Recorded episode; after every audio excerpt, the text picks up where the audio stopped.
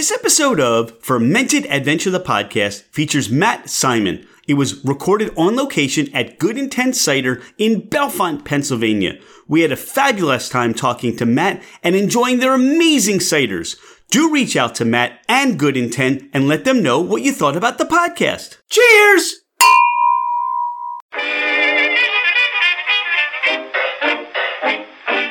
Ladies and gentlemen, craft spirit enthusiasts, and those interested in the intoxicating world of craft distilleries, cideries, meaderies, wineries, and the occasional foray into breweries.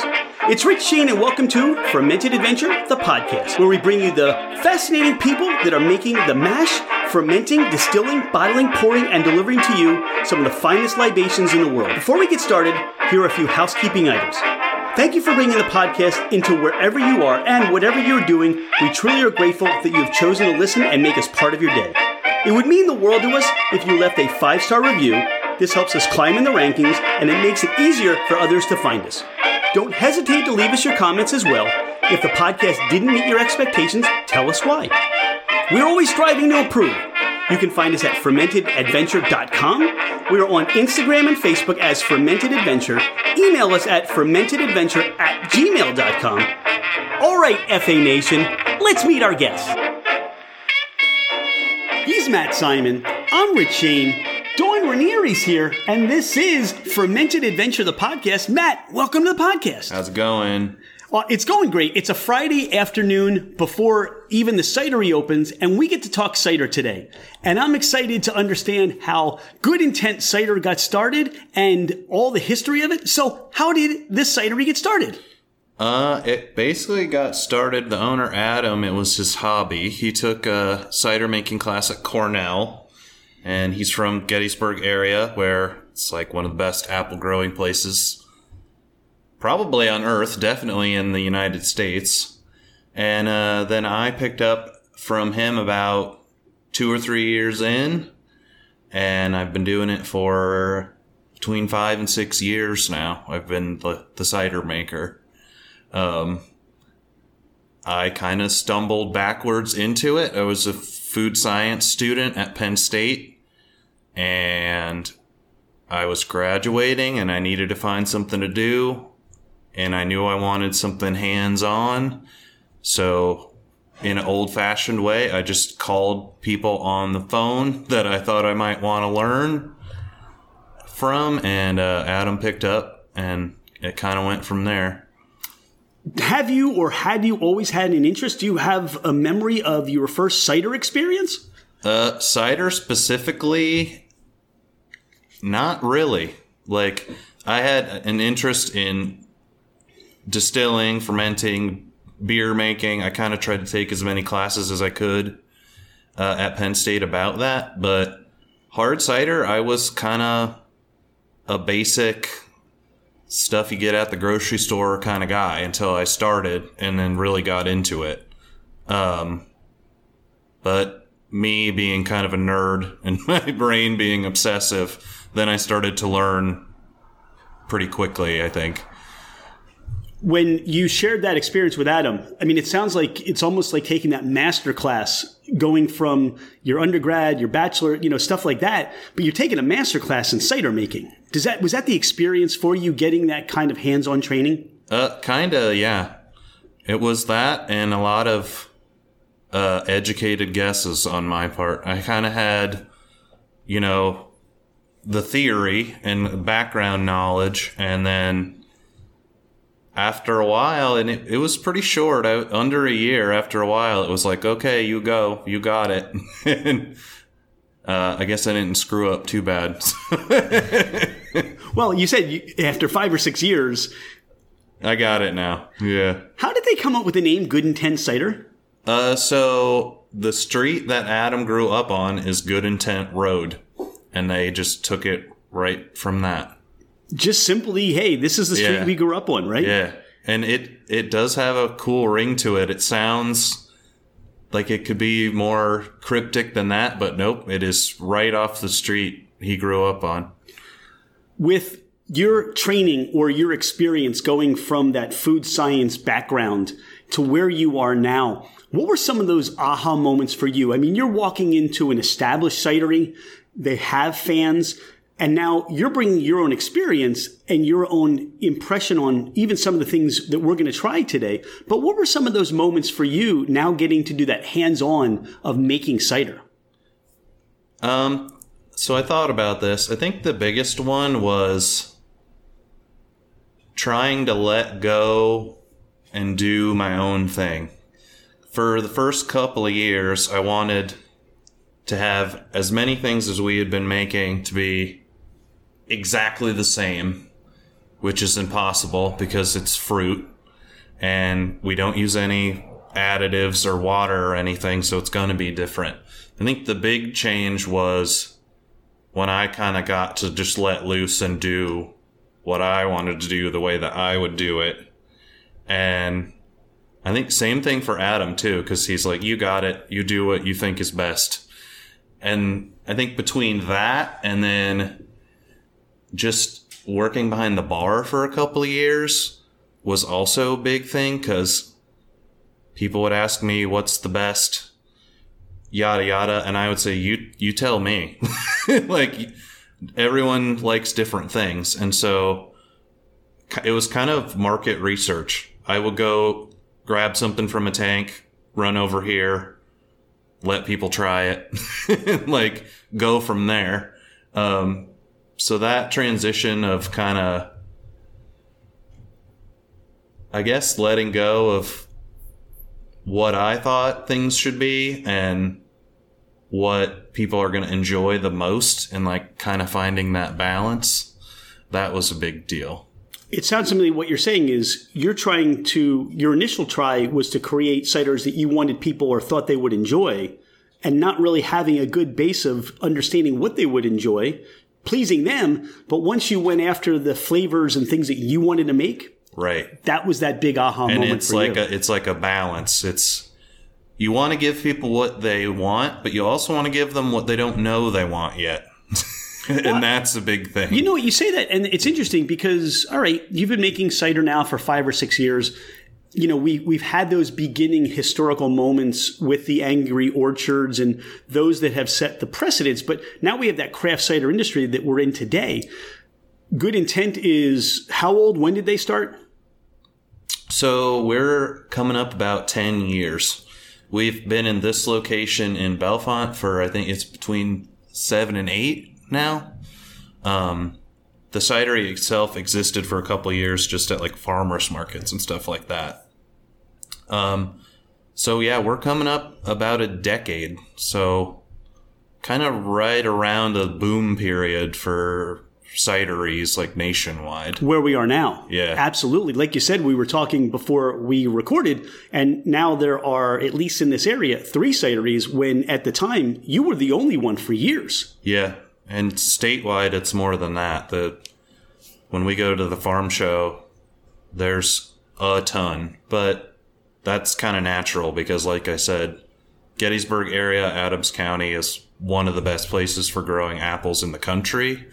It's right up there with Pacific Northwest and Michigan, so it makes total sense to have that many cideries here. I want to circle back to something you said in in an understanding because you said you worked some time behind the bar, so you mm-hmm. got to meet the customer directly.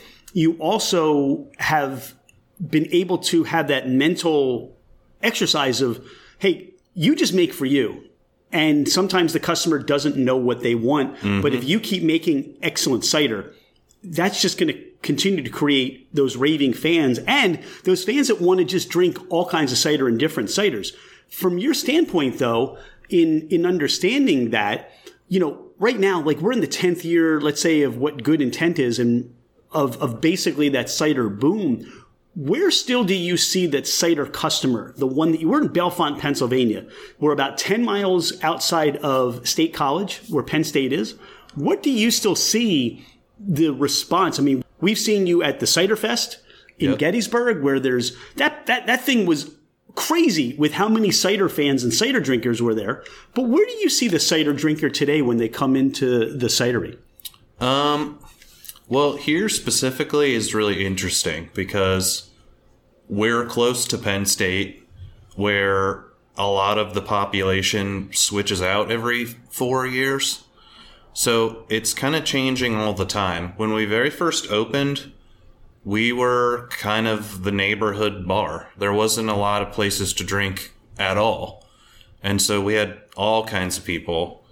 Some people that came to drink a beer, like they didn't even want cider.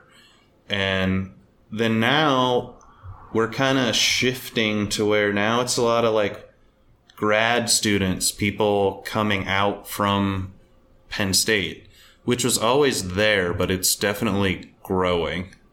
Um, but it's kind of all over the place, and cider doesn't neatly belong to any category. It's not distilling, it's not beer. So you get all kinds of people. You get people that stumble in because they saw it. You get people that are like cider snobs. You get people that have never had hard cider. It's all over the place. And so you just kind of help people pick out what you think they're going to like and hope for the best and obviously make really good cider. In your craft, because that's what you are, you're a craftsman that makes good, really great cider. Where do you see trends in the cider industry going right now? And where do you see your imprint on those trends?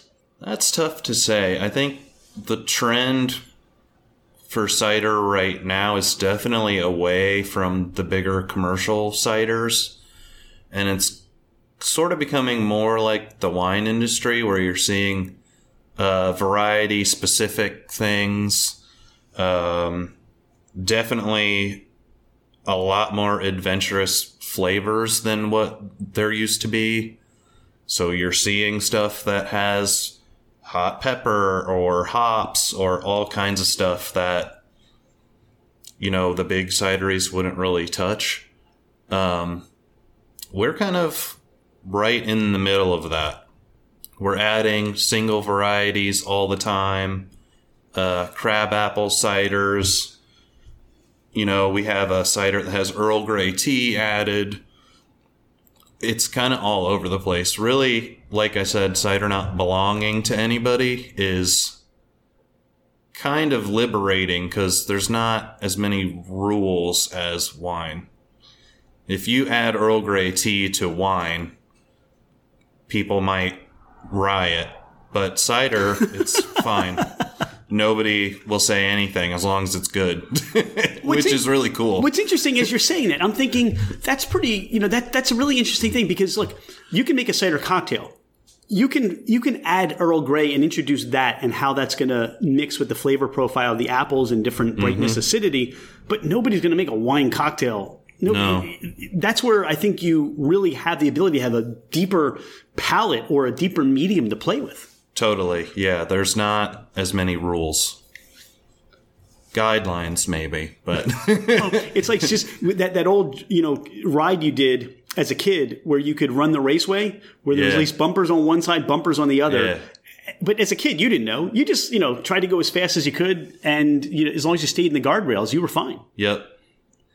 I mean, I have my own sort of internal rules and like quality sort of specifics, but in general, you can do you can do sweet, you can do dry, you can do hops, you can do kind of whatever you want to do, which is really neat. And I mean, obviously, I'm into that because I get to play around and have fun, and that's the best part. Obviously, coming up with something new and different and then getting people to like it. Like the Earl Grey tea one, people thought I was absolutely out of my mind. And then once we got it down, it became like one of the biggest hits of that year. That was what's the name? That was it was British, British Imposter. It, yes, yeah. yes, yes, yes. We've had that. I really enjoyed that. Yeah, and I think maybe that would be the one that where I I felt like that was when I was officially the cider maker because people thought that's weird. There's this weird guy doing this stuff. and then, oh, actually, it's really good. so then it was unofficially, okay, he's got this. but at the end of the day, uh, you know, let's say that you, you run with it and look, it becomes this huge hit. it's it's like anything else. You try, you see how it works. Maybe you need to tweak it somewhere. Yep. But at, look, I understand the apples and the juice are expensive, but to the upside of what you can discover if you play around a little bit is is somewhat you know Definitely. more mind blowing for people when they try it versus you know never trying it or hey all right it didn't work we we you know we lost some juice but that's okay. Well, we have a huge variety right now too. There's 13 different ciders on. So I tell people like you shouldn't like all of them. That would be unreasonable. like so like we're to take some chances for sure. Um I always say there should be at least one you like or I have failed, but you should not like a few too. And I don't, I'm not the kind of person that's going to have an ego problem if somebody at the bar doesn't like something. That's just what people are like. And so, but those are the people that I single out actually. If I step behind the bar and somebody is making like a nasty sick face, I want to talk to them because they're going to be honest. somebody that's just, oh, I love everything, that's not helpful. And I guess that's just kind of my personality of being a perfectionist, maybe. But those are the people that oh, you're making a sick face. I'm going to make you try everything now because you're going to be honest with me. I, I think that's a good way to be. And, you know, like for Dawn and I, I, you know, when it comes to beer, we love stouts, porters, you know, we love everything very well we're not huge IPA fans. So we're almost Me the kind either. of person where you want to come up to us and say, we don't necessarily like bitter. But if you were to serve us a bitter cider, we still might enjoy that. Or a hop cider. Or a hop cider. I love Yeah. hop cider. Yep. I, Yeah. I love the way the floral comes out of a hop cider versus how it comes out in an overly hopped beer. So, you know, we're definitely those those those kind of people that come in and you're gonna want to say, ah, if you don't think you like this, we're gonna find something you like. Yeah. Well, it's kind of like pharmacology. It's the dose that makes the poison. And so, like, I'm not against anything just outright in terms of a flavor. It's just has to be balanced correctly. in a certain measure. and that's my thing with IPAs is that it's gotten to a level of a joke. I'm not against bitter at all. I love bitter things. I like Negronis. I like bitter cocktails, but it's just only bitter that I have a problem with.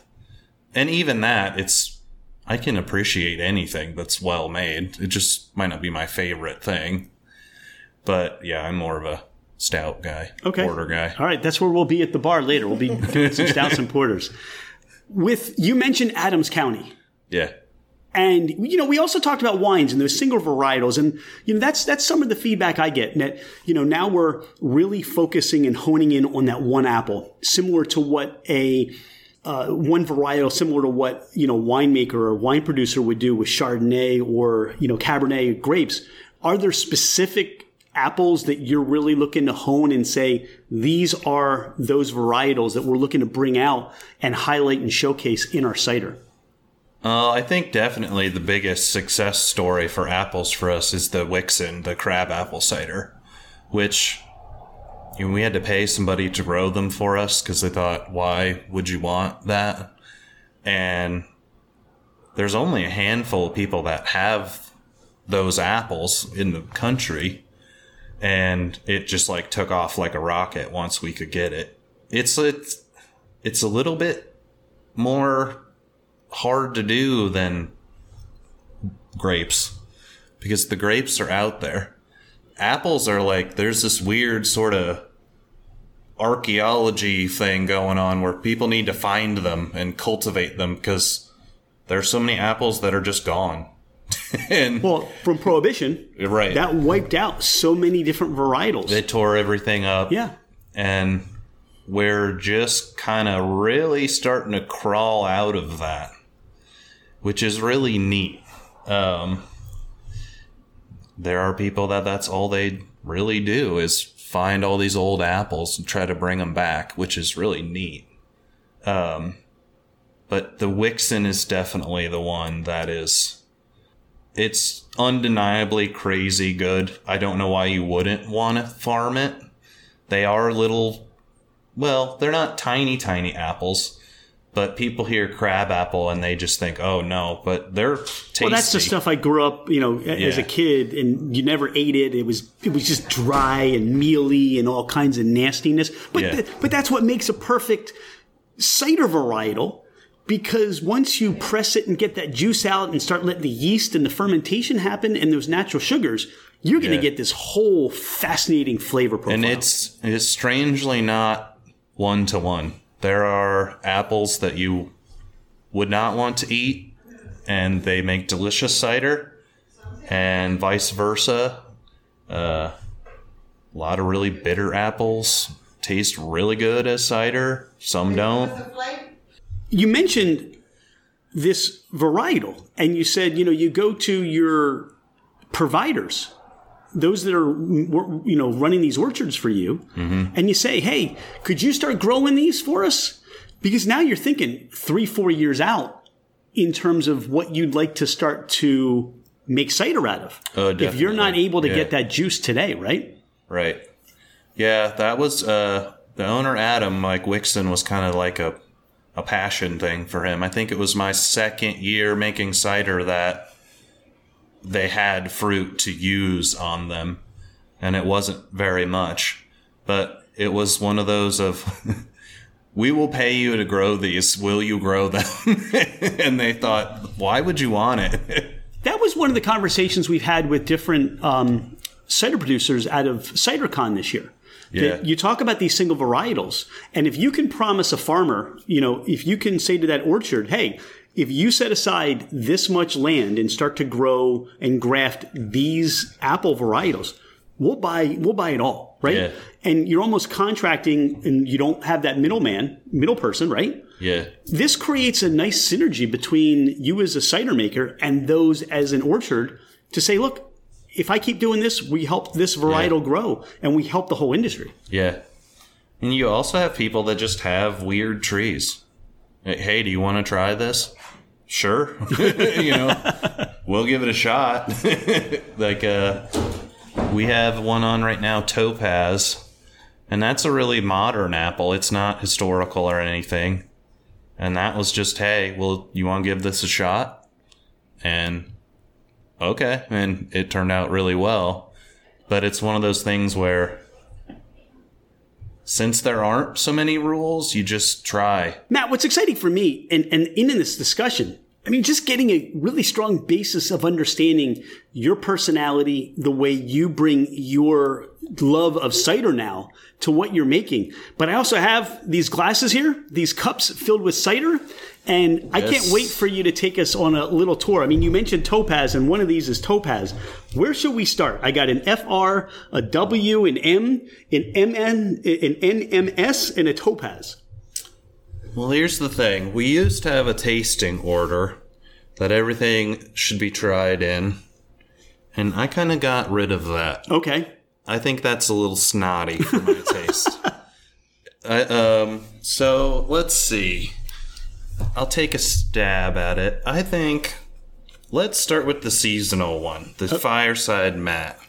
Fireside It's named Matt. oh, after the- yep, there you go. Why not start with something named That after you? that was the one they named after me. It's our uh, plum juice and winter spices. It's got like cinnamon and clove and all that good stuff. Kind of what uh, what I came up with because I refused to do pumpkin spice or apple pie. That's what I came up with. So I thought uh, winter, uh, sugar plums, plum, kind of went worked backwards from there. Oh, that's good. I love the warming nose on that. Now, um, my question is, where you know the plums? Where does the flavor pro? You know, what do they impart? Is it more sugar, sweetness? Because I'm getting this, you know, warming on the nose, but it's, It's um, a little more sweetness. It's mostly just like fruitiness and a little bit of color too. That was like a pleasant surprise. This year we had white plum. Previous years we've had red, and so it gives it like a brown color, which people are like, "Oh, spices, it's brown." So it was kind of a happy accident that you get a really cool coppery color from it too. On the palate, I get three different experiences. I get the sweetness and the plums and the apple right up front. Then it goes to this dryness mm-hmm. where you get the apple really coming into play and the, the, the tannins, right? And then you get this, the spice just sits there. I feel like I just ate, just enjoyed this big slice of pumpkin pie. But Yep. in this case, it's plum pie. Right, it's yeah. apple plum pie. I want like a slice of this. I want, you know how they throw um, the crust or a whole pie into making a beer? Yep. I almost want, I, I can almost like feel the crust coming out because I want it there so bad. Right. Yeah. Your mind does that. That was um, And I wonder if it's some of the yeast that may still reside that brings that bready, that little bit, of, a little bit of richness. Yeah, that Yeah. that could be. Um, when people ask what it tastes like, I just say Christmas usually, and they're like, "What does that mean?" And I'm like, "You'll see." See, one of these things is this is why I love trying this and then getting your perspective on it. But it's almost like this. I, I feel like I'm, I'm visiting somebody's house, and this is the dessert they serve today. Right. But this is just wonderful. It was definitely one of those ones of people always want apple pie. Pumpkin spice is one that stumped me for a while. And that was one of, well, I want to get a little more creative because I feel like anyone's going to do apple pie. And so I started to look, I started to look at wassail recipes and old mulled wine recipes. And then after I looked at, you know, maybe 20 of those, I started to like work backwards from there. So instead of just being like, this what's what goes in apple pie, I wanted to look at, well, what would normally go in there? What do I want to tweak? I definitely wanted to turn the cinnamon down a little bit because cinnamon is always there. And I wanted it to be not so heavy. Because, I mean, I love fall, I love Halloween and stuff. I always want a pumpkin beer and I always regret it after half of it because it's just too much. And so I wanted it to be, you know, Christmassy, fall, winter, but like drinkable. I'm curious. I mean, even on that thought process, you could have done something, or you may have already done something where you do, let's say, a squash.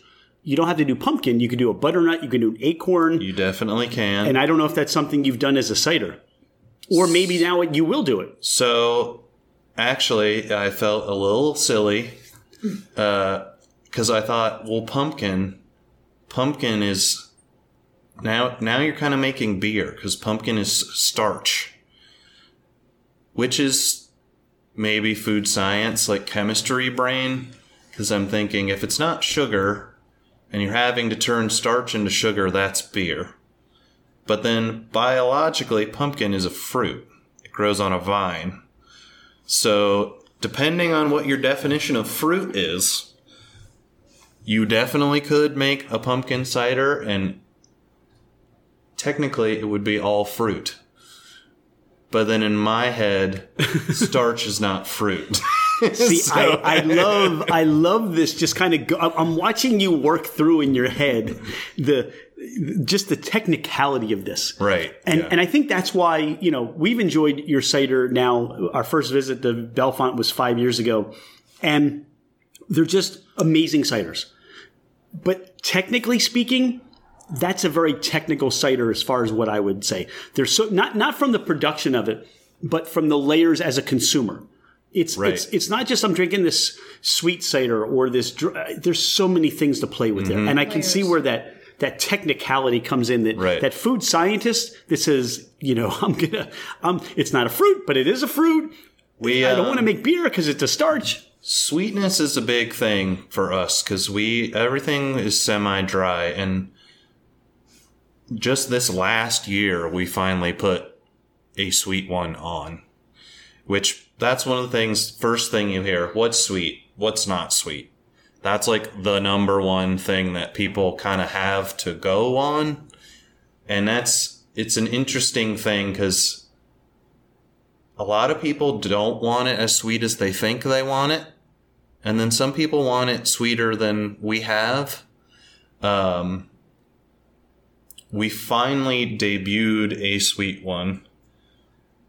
And my strategy with that was to instead of trying to make a plainer cider more exciting with sugar, I picked the very best cider so that it could stand up to the sugar. And that was a big thing. So that it has enough apple flavor that you're not just tasting essentially sugar water, which would be a huge waste of cider. Um, and that one turned out really well, but it's, um, we're small enough that we can think like that. Do you think it's the whole wine experience? Do you like a sweet wine? Do you like a dry wine? Do you like a red wine? Do you like a white wine? That the consumer is already given that construction of thought that this is what they apply it to. I think, yeah, it's just the closest thing people have to go on. Sweet, dry, Un- what do you unless like? they are, you know, really experienced cider drinker, that's like the next closest thing. But it's just one of those things where you just have to try a few, and then it clicks. Cider is cider. That's like for Dawn and I. Yeah. We'll talk about the fact that you know if you go to a let's say um, uh, a Thai restaurant and they say, "Well, how spicy do you want it?" Mm-hmm. Well, Dawn likes really spicy. I like moderately spicy. But what you may say to me, well, that moderately spicy, that was just way too much spice. Where Completely Dawn said, subjective. uh, yeah. So when you say I like sweet versus I even spicy cider, you've got that uh, the the one spiced cider on your draft list. I mean, I may say, wow, that's too hot for me. Yeah. Dawn may say, I Delicious. more. Dawn, Yeah, I want it. I want it hotter. The hotter, the Well, better. yes. So it's hard to really ga- gauge what somebody says. I like sweet, right? Yes, it's super subjective, which is a whole other food science thing that was drilled into me. Taking all these classes where people are doing, you know, panels and trying different things and the whole sensory part of it. And there's not, it's not one size fits all. Food is just not like that. That's, you can't make the ultimate cider 100% of people will like. It's just not possible. You just kind of have to make the bet. There's different segments. Somebody comes in, I don't like cider. Well, what do you like? I like hoppy beers. Boom, hop tide.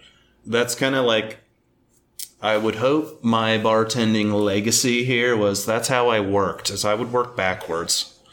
Not people, what's the best cider? And I would say, ignore that. What's your favorite thing to drink? Like, period. If I could hand you anything. And then we're going to work backwards. And generally, that's kind of how I try to think about it. Sometimes it gets hard. One time somebody's was tequila neat. And I thought, uh, Well, if you say tequila neat, I think juicy. I, I think there's That's a little bit where of, I ended up with. I thought, so Yep. you're gonna, so you want something maybe fruity, work backwards from there, and most of the time that works out for people.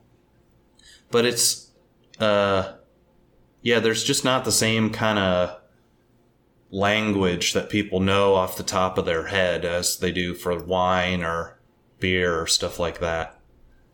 And then there's the whole problem with everything is subjective. So Mm-hmm. even if you have the vocabulary, two people are going to tell you two different things. Yeah, and what did I eat before I got here? different tongues. Right? And have I gone to Big Spring and have I been, had some cocktails or some spirits? Have I gone to a brewery? Have we just eaten some spicy food? Have we just had coffee to drink? Mm-hmm. It could be anything, right? Right. So where are you taking us next? All right. So, I should put the letters facing you. right. Pardon the interruption. If you like what you hear, if you love what you're hearing, please share the podcast. Please take a screenshot of the podcast, post it on your social media, tag us just to let everybody else know about Fermented Adventure, the podcast. We'd be grateful for your help to grow our podcast. Let's do my favorite one. So we'll do the Frequin Rouge. That's another single variety. Um, actually, that's not true. It- That's not your favorite. They're all your favorites. Uh, it's tough. that is the one that I am drinking right now. It's um, a blend of uh, Frequin Rouge and Dabinet apples. It's a little less alcoholic for us. It's 6.7. Most of ours are 8 and up. And it is super, super appley. and it's actually sweeter than most other things we have by about double. But it's so tannic, it finishes very, very dry. So it's like, in my opinion, perfectly well rounded. You get sweetness, you get apple, but you finish dry. And it's just super drinkable. The nose is so juicy. Yes. It's so. It, it, I just feel like I walked into the day you were pressing apples. Right. And there's so much of that effervescence of apples here in the cidery. And you, you can almost feel like I'm, I'm, you know, you can hear the tractors and the hay rides going on. Yes. This is what this is on the nose, easy. Yeah. So I like sweet, and for me, they're they're both perfect for me mm-hmm. because they have they're not overly sweet, but they have that sweetness, and then they kind of finish dry, and it kind of lingers. Like for that one, the clove just kind of stays in my mouth. Yeah. That one I'm still trying to figure out, but it's it keeps that flavor like longer, which I really like. Mm-hmm. Yeah. Well, there's a fully dry cider can be really good, but most people it that would be an acquired taste. You need some sugar, and it is kind of fun when you know you're playing around with adding sugar how different things will start to taste. Something will taste fruity that absolutely did not with just a little sugar, like not necessarily a lot, and then getting that kind of dialed in. That one threw me through a loop because I had to add much more sugar than I normally would because it's so tannic, so dry. It absolutely needed it or it would it was like drinking apple sandpaper. It's got such a unique flavor, Yeah. though. I love it. The the color in this is almost like a nectarine. it is a really neat color. And I think the color is deceiving because I, in my, when I see this, I'm expecting citrus. I'm expecting orange notes, um, tangerine notes. And to the point of this almost finishes for a brief when you said tannic, it almost finishes barrel aged. I, I Yeah. get this, this barrel woody characteristic, but it's Yep. the skins, there's a bitterness to this. Right. There's so much here. When you talked about, and somebody said, you know, hey, you know, Matt, what's your favorite? You know, I, I think what becomes the favorite, and I think the personality, and I'm always curious about, you know, when what's Matt's personality for making cider, and we're going to kind of learn that at least for me. But you may have a sense when you're working in those guardrails. The portfolio stands up you've made consistent, excellent cider that, you know, look, what's your favorite? They're all your favorite. But the consistency through the portfolio is what's there. Right. I think that one helps that it's a, it's I'm having a fling with that one. It's a newer cider. It's a newer one, so it's my favorite. People ask me, hey, which is your favorite, right? The the one we just picked up, right? well, and then you get uh people try to trick you and they say what's your least favorite? And they am al- they're always surprised because I say Eve's Revenge right away, the spicy one. And they're like, "Oh, I I wanted to try that." And I said, "Oh, it's not cuz you're not going to like it. It's because the pepper lives in the bottle. So once that pepper's in that bottle, I'd have zero control. Control. And so it's my job to make it taste the same, and that I can't possibly do that. You could have one pepper that just blows it out. You could have one pepper that's mild. There's no. Which somebody is- says there's pepper here. I don't even taste it. That's the whole fun of it is that the pepper is in the bottle, but people say how spicy is it, and I say We'll find out. we got to try it. Yeah, we got to. Well, let's see because it's spicier all the time. well, we're going to find out, aren't we? At some point. At some point, we I know will. you guys want to try that one. Which one we going to next? All right. Um, let's do the Wickson, the crab apple. We talked about that one. That one's kind of got a I get strawberry or berry on the nose Fruit, right yeah. away. And I, you know, I shouldn't say these things. I shouldn't say these things because uh, I don't want to lead. You know, sometimes when you say that profile, right, it's almost like you're suggesting that versus getting a chance to try it and see your own experience. It definitely experience. has a, a fruity nose to it. Mm-hmm. yeah. It's it's got something other than apple. It's very fruity. Wow, that's awesome. I mean, it's like you know, you, you go through the the succession of tries, and they all stand on their own. But there's something about this one the brightness, the acidity, the sourness. Definitely. I feel like this, I just ate a bunch of Sour Patch Kids or whatever that is, right? People, uh, we get Sour Patch Kids. We get um, Sweet Tart. People say it tastes like. It's, I mean, it's crab apple, so it's definitely tart. Um, My experience with that, it's like all, my mouth is salivating and I Yeah. want more. Yes, It's, it's yeah. almost like pouring gasoline on a fire. It just keeps Yes. raging. The more I drink, the more I salivate, the more I want more. I think especially after the last one you tried too, it's it's on the other end of the spectrum. It's it's a not very tannic. It's fruity, lush, kind of floral. People say that one tastes like a Riesling. They have that to go off I of. see that. Awesome. Yeah. Awesome. That is right there. Yep. Yeah. So if you have a wine lover, it's I don't like cider, but I love wine. Yep. I would definitely go down that road with them. Oh, that's my favorite.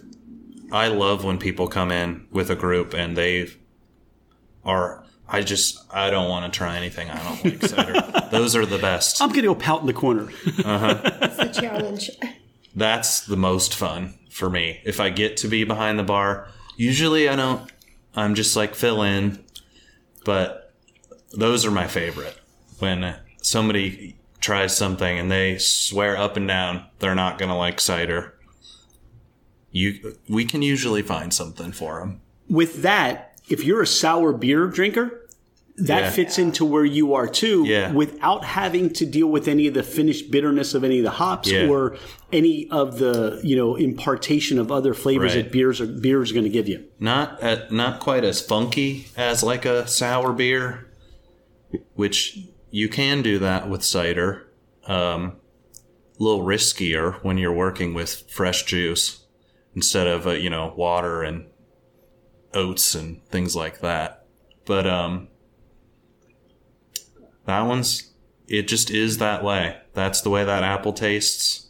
It's one of those ones that's a one to one. That apple tastes like that when you try it fresh, which is kind of shocking for people. Matt, I'd be curious on that. What does that? I mean, I don't know what yeast you're using, but what happens if you use more of a, a farmhouse, you know, style or a wild yeast, and where would that take that? You think? Um, you you can do it. You definitely get a little bit more funkiness.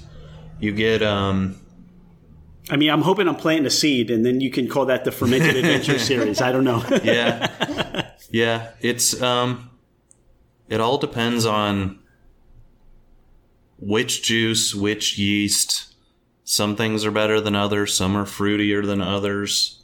Um temperature is also a big thing. Ferment it cold. Ferment it warmer.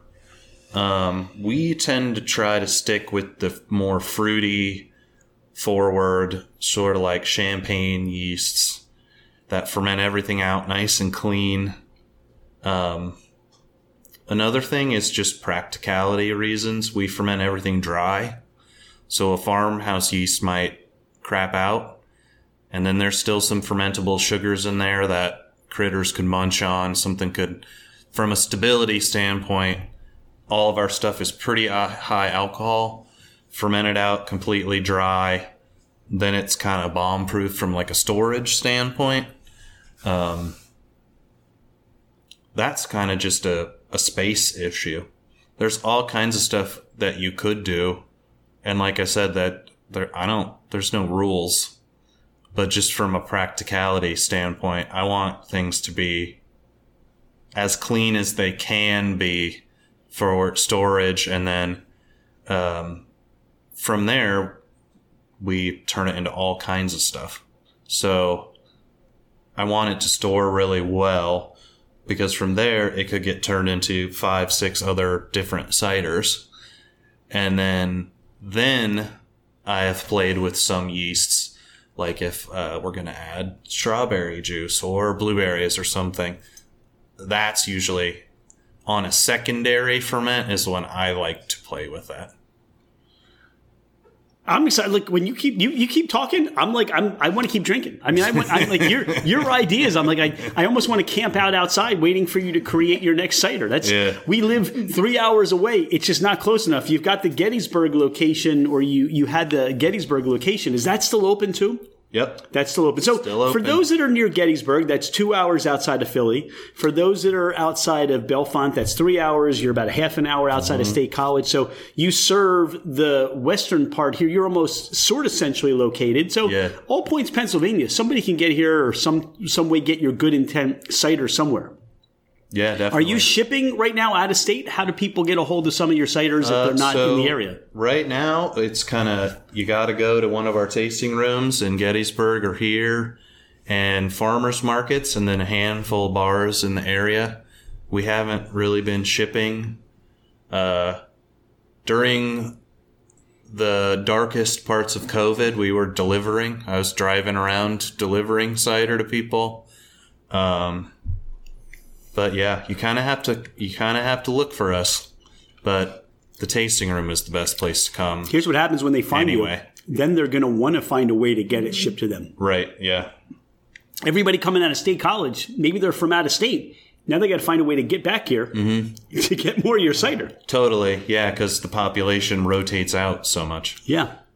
We've heard from people all over. Somebody in, you know, Austin, Texas. Somebody in Maine. Oh, I know that place, which is really weird.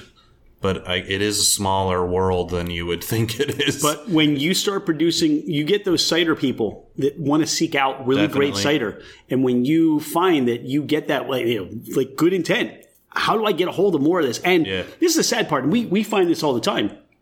Dawn and I will find our favorites throughout the country that we've experienced. And you'll see on their social media that they're doing a oh, limited release or something. Yeah. And it's like, you guys suck because we can't get, you're not going to ship that bottle. And even if you do, it's, you know, 20, 30 dollars for shipping and whatever. And, Yep. but look, we're just going to have to buy one of those Airbnb houses that we talked about to there you go. yeah. get to good intent. Which one should we go to next? We got two here, and I'm like, like it's they just keep getting better and better. Let's do barrel aged. Let's do North Meets South. That is Yeah. like one of the all time classics. It was here when I started. It will always be here. Always Dawn's a laughing favorite. because I just stuck my nose. That one was that one was filled higher than the other ones. to get a good sniff. yeah, she's, I've, just, she's I've just laughing. been known to do laughing that. to myself. Yeah. I just got that look. It's too bad we don't videotape the whole podcast so you can see me sticking my whole nose in the uh, cider. Oh, it, it smells so good. So good. Well, I'm always a sucker for anything barrel aged. That's another example of where do you draw the line? Oh man, if it's too barrel aged, I don't like barrel aged, but that's perfect. Uh huh? Right. It's not overly. Two barrel aged just tastes like messed up whiskey. Yeah. Like it won't. That's amazing. it loses all its cideriness. so like you need it to be like just right. It doesn't take too long. Usually about a month or two. That's good. So, talk about the barrel. Talk about the apple varietal and how this all comes together. You said North meets South. I'm, I'm picturing, you know, the Union and the Confederacy and how the, how all this is working. Right, yeah. So that the name comes from uh, the apples come from Gettysburg, and then the barrels come from you know the other side of the Mason Dixon line. So it's north meets south. We talking Kinda Kentucky. We Civil talking War- Tennessee. So it's they're bourbon barrels. So it's it's a we used to get all of our barrels from John Bowman Distillery. Okay, that's in Virginia. that up. Yeah, John Yep. J. Yep, we love them. That's a great distiller. That's in Virginia. And they, I believe, share mash bill with uh, Buffalo Trace. Where they're owned by Sazerac. there are the whiskey nerds out there. That's kind of like where we're where we're coming from. Those are that's a great whiskey. Those are great barrels. Right. now, here's the thing: you mentioned and and and you know we'll we'll let's you know let's see what we can do because you mentioned you're in Gettysburg, right? Mm-hmm. You got Mason Dixon Distillery not too far from there, you know, and you're calling this North meets South, right? Yeah. So let's get some of those barrels out of Mason Dixon. You got the apples coming out of Gettysburg. Yeah. Could be. All right, peer pressure. But yep, that was this the whole Civil War sort of theme. I'll tell you, if they had this during the Civil War, they probably just would have put down arms and locked, you know, hugged each other, hugged it out. Hopefully. And we could have fixed it without all those people going to battle. This is a nice blend of the apple varietal, as you talked about, where that barrel comes in and everything gets mm-hmm. lifted to this certain drinkable point. Like how you were saying, people that don't like barrel aged or whiskey, I'm usually like, "J- try it anyway. Yes, yeah, this is good. That you don't have to like it, but you might be surprised. A lot of people are say, "I didn't, I didn't think so," but it's really good. I can't say that I've ever had a cider that I would be curious to make an old fashioned out of. Because sometimes, to your point, mm-hmm. they get over oaky, or mm-hmm. to the they're they're just not barrel aged, or there's just a funkiness to them that it's it's it's okay. And I love everything barrel aged, but this is the first time I've had a cider barrel aged cider where I could say, I wonder how this would come up as an old fashioned. Just so the what I have done at home is it's really not complicated. Just put a couple of drops of the bitters you like, so you have done this. and then call it a day. so I'm not inventing anything new. yeah, it's uh, little orange, I little like orange peel. Manhattans. I like old fashioned, so I've played with it. But I think for that flavor, it's like you just need a dash or two of bitters and you're there. Because obviously you're not wanting to add a ton more extra sugar. It's already boozy enough. You're not wanting to add vermouth or things like that. Yeah, I like to add bitters to it. It's really good. All right, that way. that's that's going to be our first order of business of trying to make an old fashioned out of that.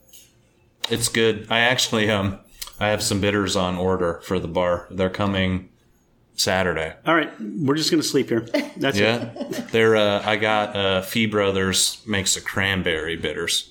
So my thought process with that would be we could add a few drops of Christmas cheer, which is going to be cranberry bitters.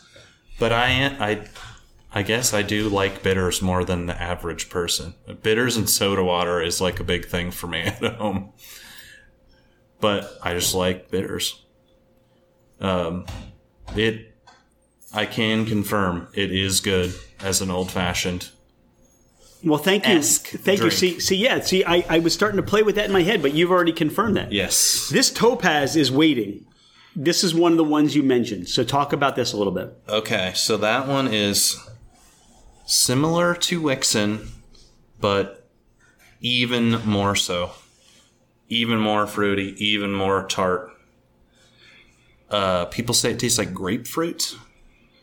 So much so that when I first made it, I thought I had royally screwed something up. Like, it's one of those ones if you didn't know it was made out of apples, I would be surprised that you could guess. It's just that weird of an apple. Now, topaz is the apple apple varietal. Crimson topaz. Crimson topaz is the name of it. the variety. Yeah. Dawn's already not not giving this sharing to me. I, Wow, what did you do? So good. so that's one that, uh, in my own head, one of the clever things I have is like I pretend that it's uh, like a doctor. First, do no harm. So it's like that's that apple, and all I did is not mess it up. more so than any of the ones that we've tried so far.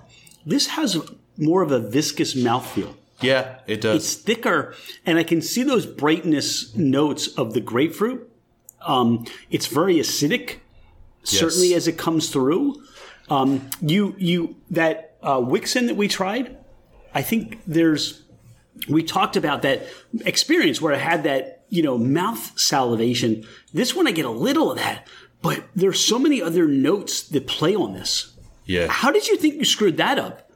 Because that's just tremendous. These are all great. They're all good. And and it's almost like when I point out to some people, you've given us five different expressions of what good intent cider is. You're the conductor. You almost like, okay, you over there, the Wickson, you know, you, you point to them and they come up and they rise, and then you get the the Frequin Rouge and that comes up. There's so many different. This is to if anybody's here in the Gettysburg and the Bellefonte area, you're probably going to get more opportunity to drink across the board all your SKUs here. But you really are going to have a great experience. I hope so. Yeah, we don't just have 13 varieties like for the heck of it. Like we we really want them to be. Wait, we have that empty tap. Let's fill that up with Yeah. something. Yeah. Gasoline here. You know. Yeah.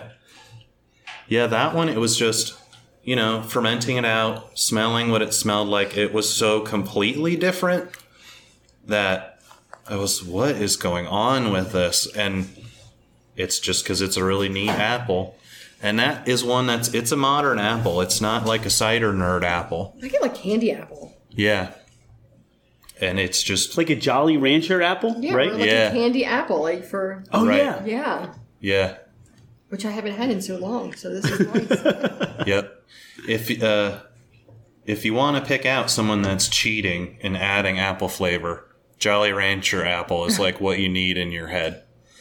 If you taste Jolly Rancher apple and you turn that sucker around, There's no apple in that. there's there's there's some sort of flavoring a lot of the time. It's not impossible, but But yeah. th- as a consumer, that's what we compare it to. But I love what you said about this being a candy apple. Mm-hmm. You get the. I almost feel like you're biting into that crisp, you know, I sugary outer apple. shell, yeah, outer shell, yeah, right? Wow, Matt, you've been doing this for five and six years now. yeah.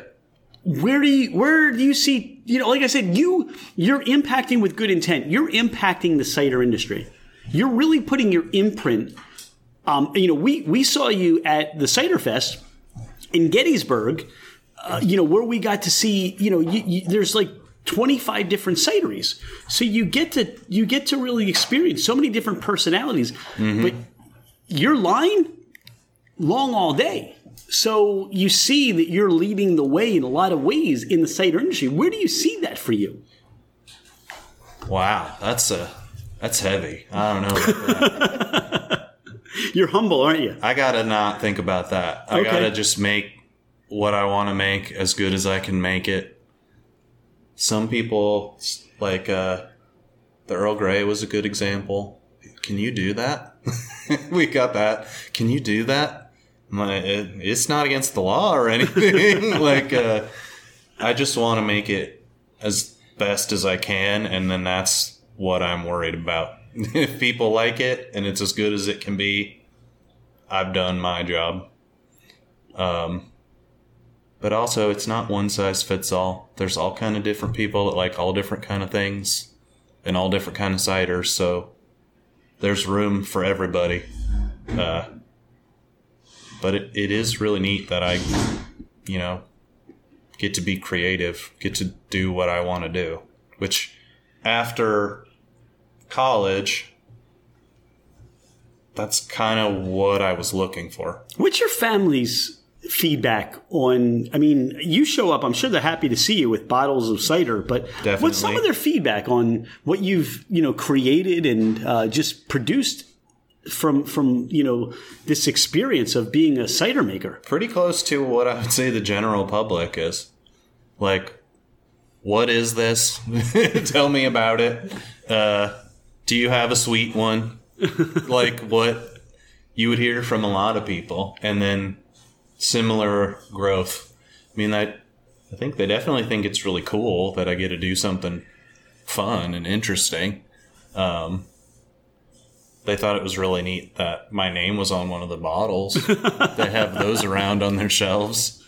Um, but yeah, not not too different than I would say the average person. They weren't, you know, super cider people. I'm from Omaha, Nebraska, so we're it's right down the middle. Okay, I've never met just just for disclosure, I've never met anybody from Omaha, Nebraska. So thank you for uh, being my first Nebraskian. Or, Yeah. Ne- what, do- what do they call them? Nebraskan. Nebraskan. Yeah. Okay. But uh, people, it's funny because you know, we're in central Pennsylvania, and when I tell people I'm from Nebraska, they treat me like I just like got off the back of a truck or something. And it's, it's Omaha is a big city.